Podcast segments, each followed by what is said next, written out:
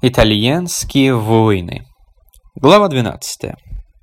В прошлой части мы остановились на том, что после первых удивительных успехов военное счастье Венеции окончилось при Аньяделло, а французы заняли практически всю территорию террафермы, кроме буквально пары островков слабого сопротивления.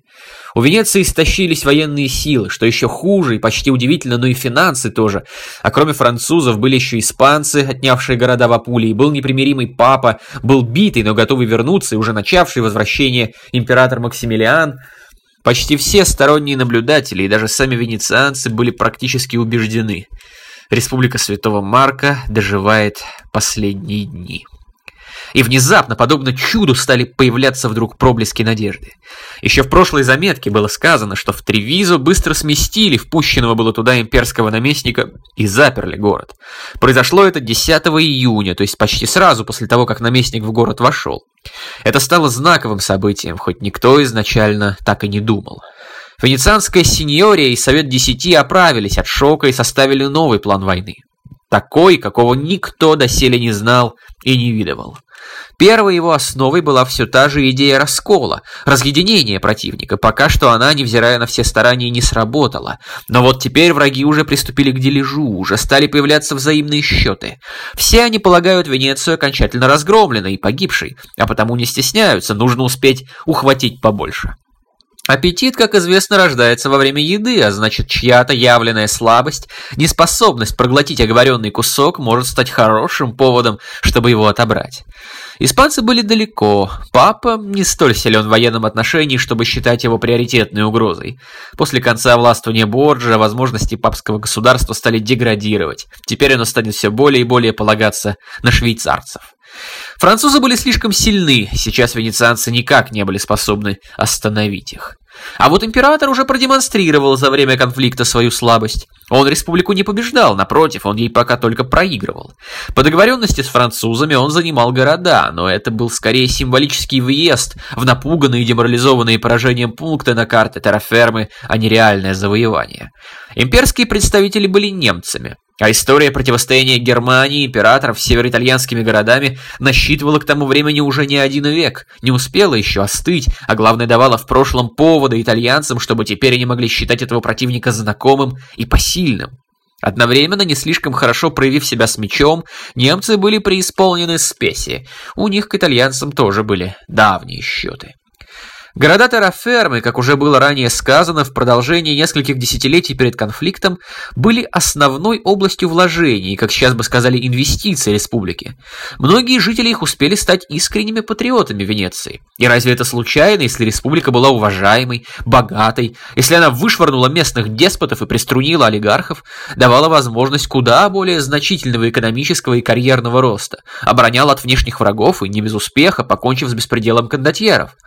Занимавшиеся своими любимыми делами, как то грабежи и насилие, отряды ланскнахтов, спесивые наместники, требующие почести и денег, стали теми факторами, которые обозлили народ и заставили его теснее сплотиться вокруг этой вот новообразованной прослойки венецианских патриотов.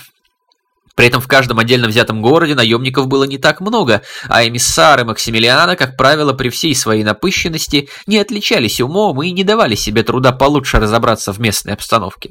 Зачем? Война-то ведь выиграна. Это давало надежду на успех, как и то, что в случае выступления в противовес прежним узкогородским временам люди могли верить и рассчитывать на то, что им будет оказана внешняя помощь, а значит есть смысл рискнуть. В итоге, опираясь на эти известные ей факты, сеньория сумела оправиться справиться и решиться действовать. Да как?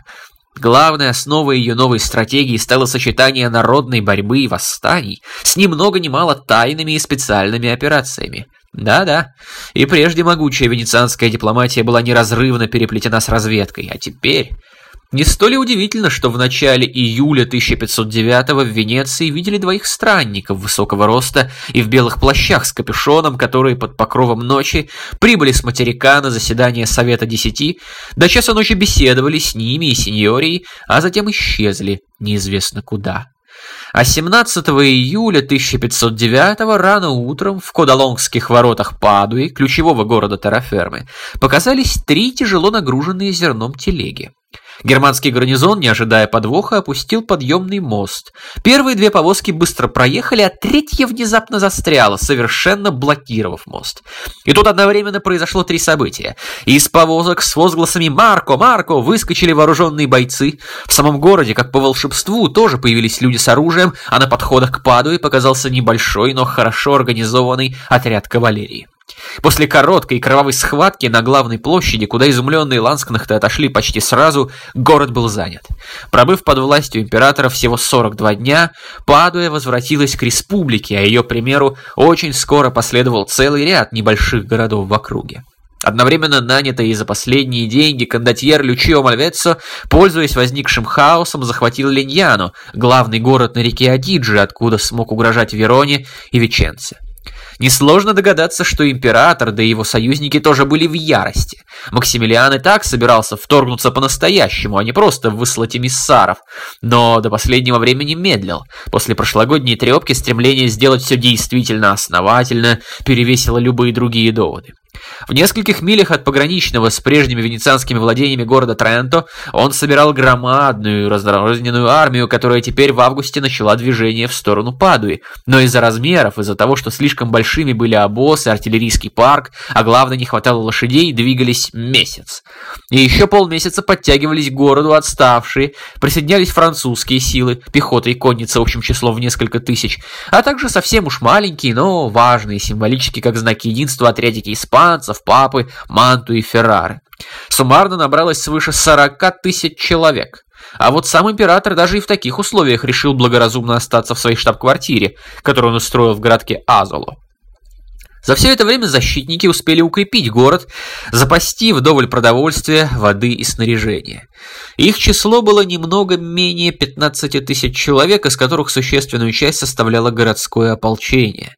Помимо этого в город вошел в качестве командующего тот самый так и не поучаствовавший в сражении при Аньядело Никола III Арсини Ди Петильяно, судя по всему на этот раз решивший, что больше бежать он не должен ни в коем случае, если не хочет, чтобы его репутация погибла совершенно.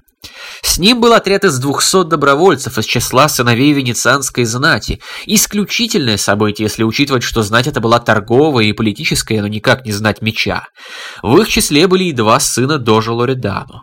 И Венеция и ее враги понимали, здесь, именно здесь решится ее судьба. 15 сентября началась осада по всем правилам. Две недели почти непрерывно немецкая и французская артиллерия вели обстрел, создавая бреши и позволяя атакующим ворваться в город.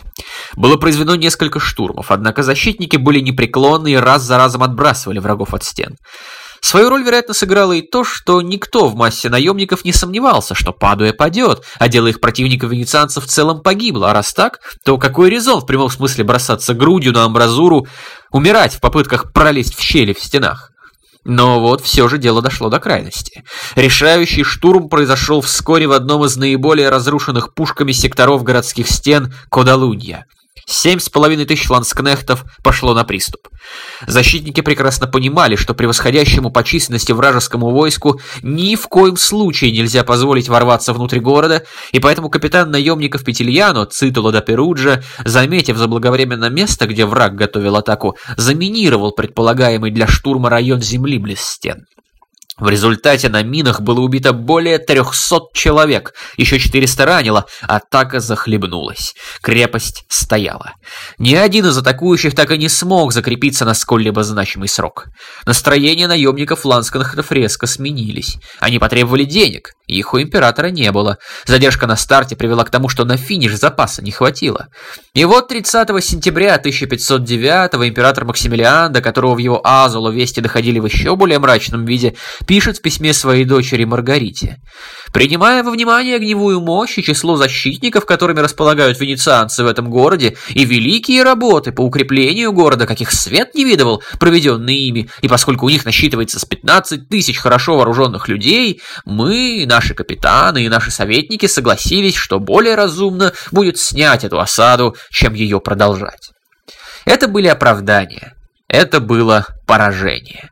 Гордость императора страдала в который раз, но приказы были отданы. Он немедленно отослал часть своей армии под командованием герцога Ангальского, чтобы усилить гарнизоны других городов, которые относились к немцам и Венеции так же, как и граждане Падуи, и все более вдохновлялись ее примером.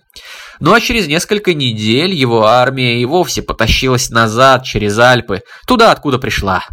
Венецианцы ликовали. Победой и чудом было уже возвращение Падуи вдвойне тот факт, что она устояла против 40 тысяч всего напора коалиции. Но и это было не все. Втройне победой и чудом был тот факт, что уже 14 ноября, решивший в этот раз проявить волю и смелость, вышедший из Падуи с частью войска Петельяну, следующий по пятам за герцогом Ангельским, подошел к Веченце, которую герцог почти сразу и сдал, боясь уже сам оказаться в осаде и оторваться от драпающего императора. Атака на Верону сразу после этого не удалась, но города уже сами переходили на сторону республики массой. Читаделла, Бассано, Фельтре, Беллуно, Эсте, Монтанья, Монселиче. Теперь восстания стали случаться и у французов.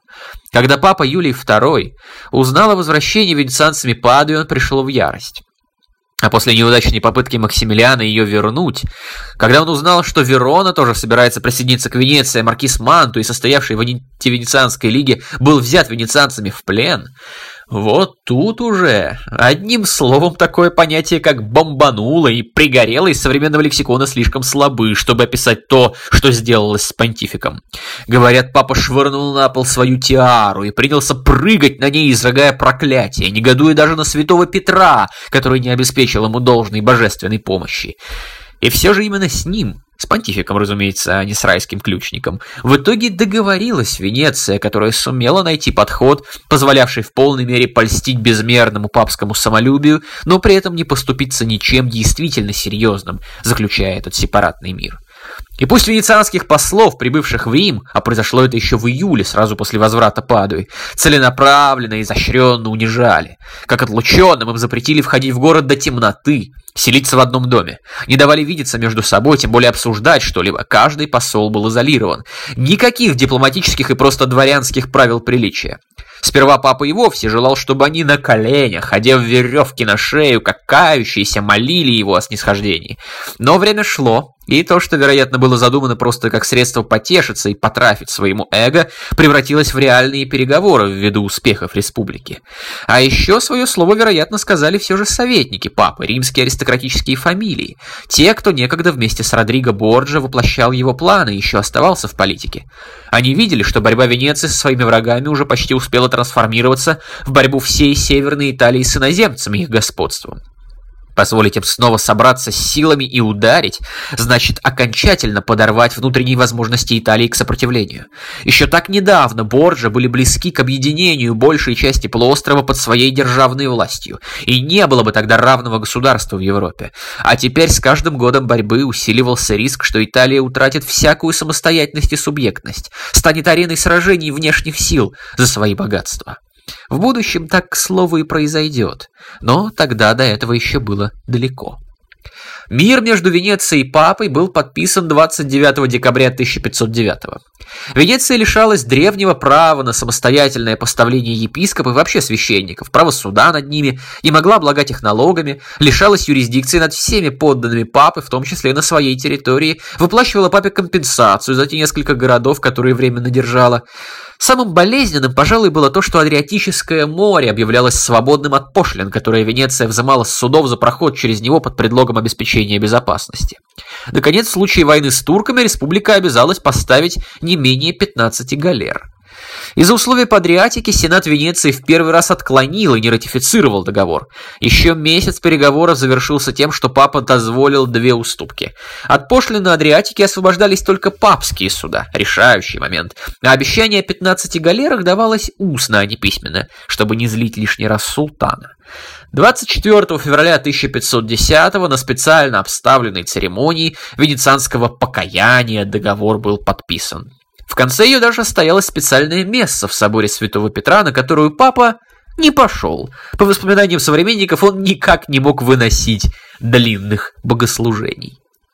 Понятно, что все эти новости не могли обрадовать членов Лиги. Официально из нее Юлий II, впрочем, так и не вышел. Своих представителей в Рим ни Франция, ни Испания, ни Священная Римская империя не посылали. Папа, говорит, уже тогда начал похваляться, что своим неожиданным решением всадил кинжал в сердце короля Франции. Именно чрезмерно усилившихся французов он все более рассматривал как главных противников. Уже в марте 1510-го венецианцы и вовсе стали рассматривать возможности различных дипломатических и даже военных комбинаций с папой в качестве союзника. Но тем временем остальные их враги вновь начали действовать. Основная роль теперь принадлежала французам. Испанцы были далеко и уже получили, что желали. Империя разбита и скручена финансово, хотя герцог Ангальский с некоторыми силами и присоединился к начавшемуся весной походу французов. Еще в январе республику постигло иное несчастье. Умер Петельяно. Ее не самый блестящий, но все же толковый, опытный и авторитетный командующий, а нового найти было не так легко. Была предпринята попытка отказаться от руководителей наемников. Командование доверили провидеттору Андре Гритти. Человек это был умный, решительный, изобретательный, он сыграл видную роль в сопротивлении 1509 года и в подготовке Падуи к отражению осады. Позднее он и вовсе станет дожем, но все же военный опыт его был мал. Он был явно штатским человеком, что снижало и его авторитет в войске. Впрочем, даже и самый блистательный командир столкнулся бы с серьезными трудностями. Республика Святого Марка была просто слабее врагов. Она не могла сделать ничего, чтобы остановить соединение к югу от Линьяго сил французов, немцев и Феррары, которые далее быстро заняли Эста и Монтаньяну, а затем с севера прорвались к Веченце. Гритти счел за лучшее, осознавая, что Веченца не Падуя, а он не Петельяну, вывести свои силы из города и отступить. 24 мая 1510-го герцог Ангальский во второй раз вошел в город и во второй раз заставил его жителей признать императора своим повелителем. Разумеется, он тут же еще и принялся отыгрываться и мстить за то, что в прошлом году горожане не проявили должной лояльности. Еще через две недели пал город Линьяго. Следующей целью вновь должна была стать Падуя. Венеция вновь стояла на пороге катастрофы. Боевой дух французов был очень высок, они излучали уверенность. Но в это самое время в их тылу произошло событие, которого большая их часть, вероятно, вовсе не заметила, а оно меж тем склонило чашу весов. 25 мая 1510 скончался кардинал де Амбуаз, одновременно один из главных вдохновителей нового этапа участия Франции в делах Италии вооруженной рукой, а также ближайший советник и друг короля Людовика.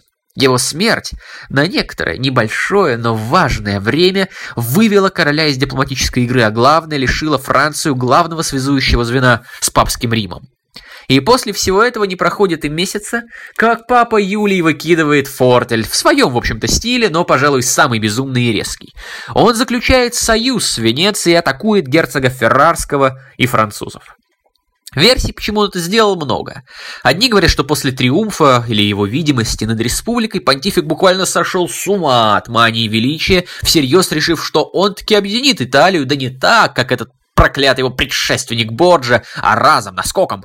Другие говорят, что его взъярила настойчивость и бесцеремонность французов в вопросе о небольших территориальных спорах между папой и феррарским герцогством.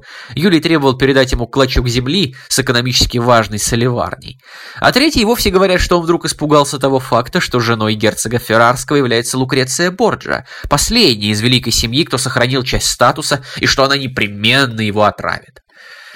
Так или иначе, но уже в июле Венеция и Папа начинают координировать свои действия. Их флот предпринимает попытку отбить у французов и сбунтовать Геную. Безуспешную, но сам факт. Как пожар распространились слухи, что папские эмиссары уже давно наняли в Швейцарии 15 тысяч человек, которые идут на Феррару, а по пути не применут занять полупустой Милан. И вот уже Шамон с большей частью французских сил спешит назад к Милану. Венецианцы вздыхают с облегчением, реорганизуют силы, налаживают командование, начинают медленно возвращать то, что только что потеряли у все того же незадачливого герцога Ангельского.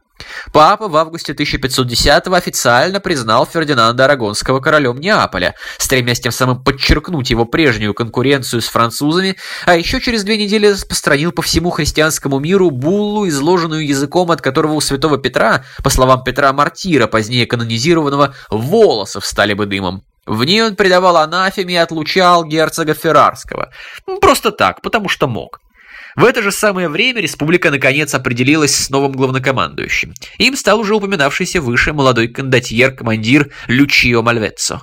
Безумное, как карнавал, колесо истории Италии начала 16 столетия, да и всей европейской политики и дипломатии делает очередной поворот. О том, что последовало за ним, в следующей части серии.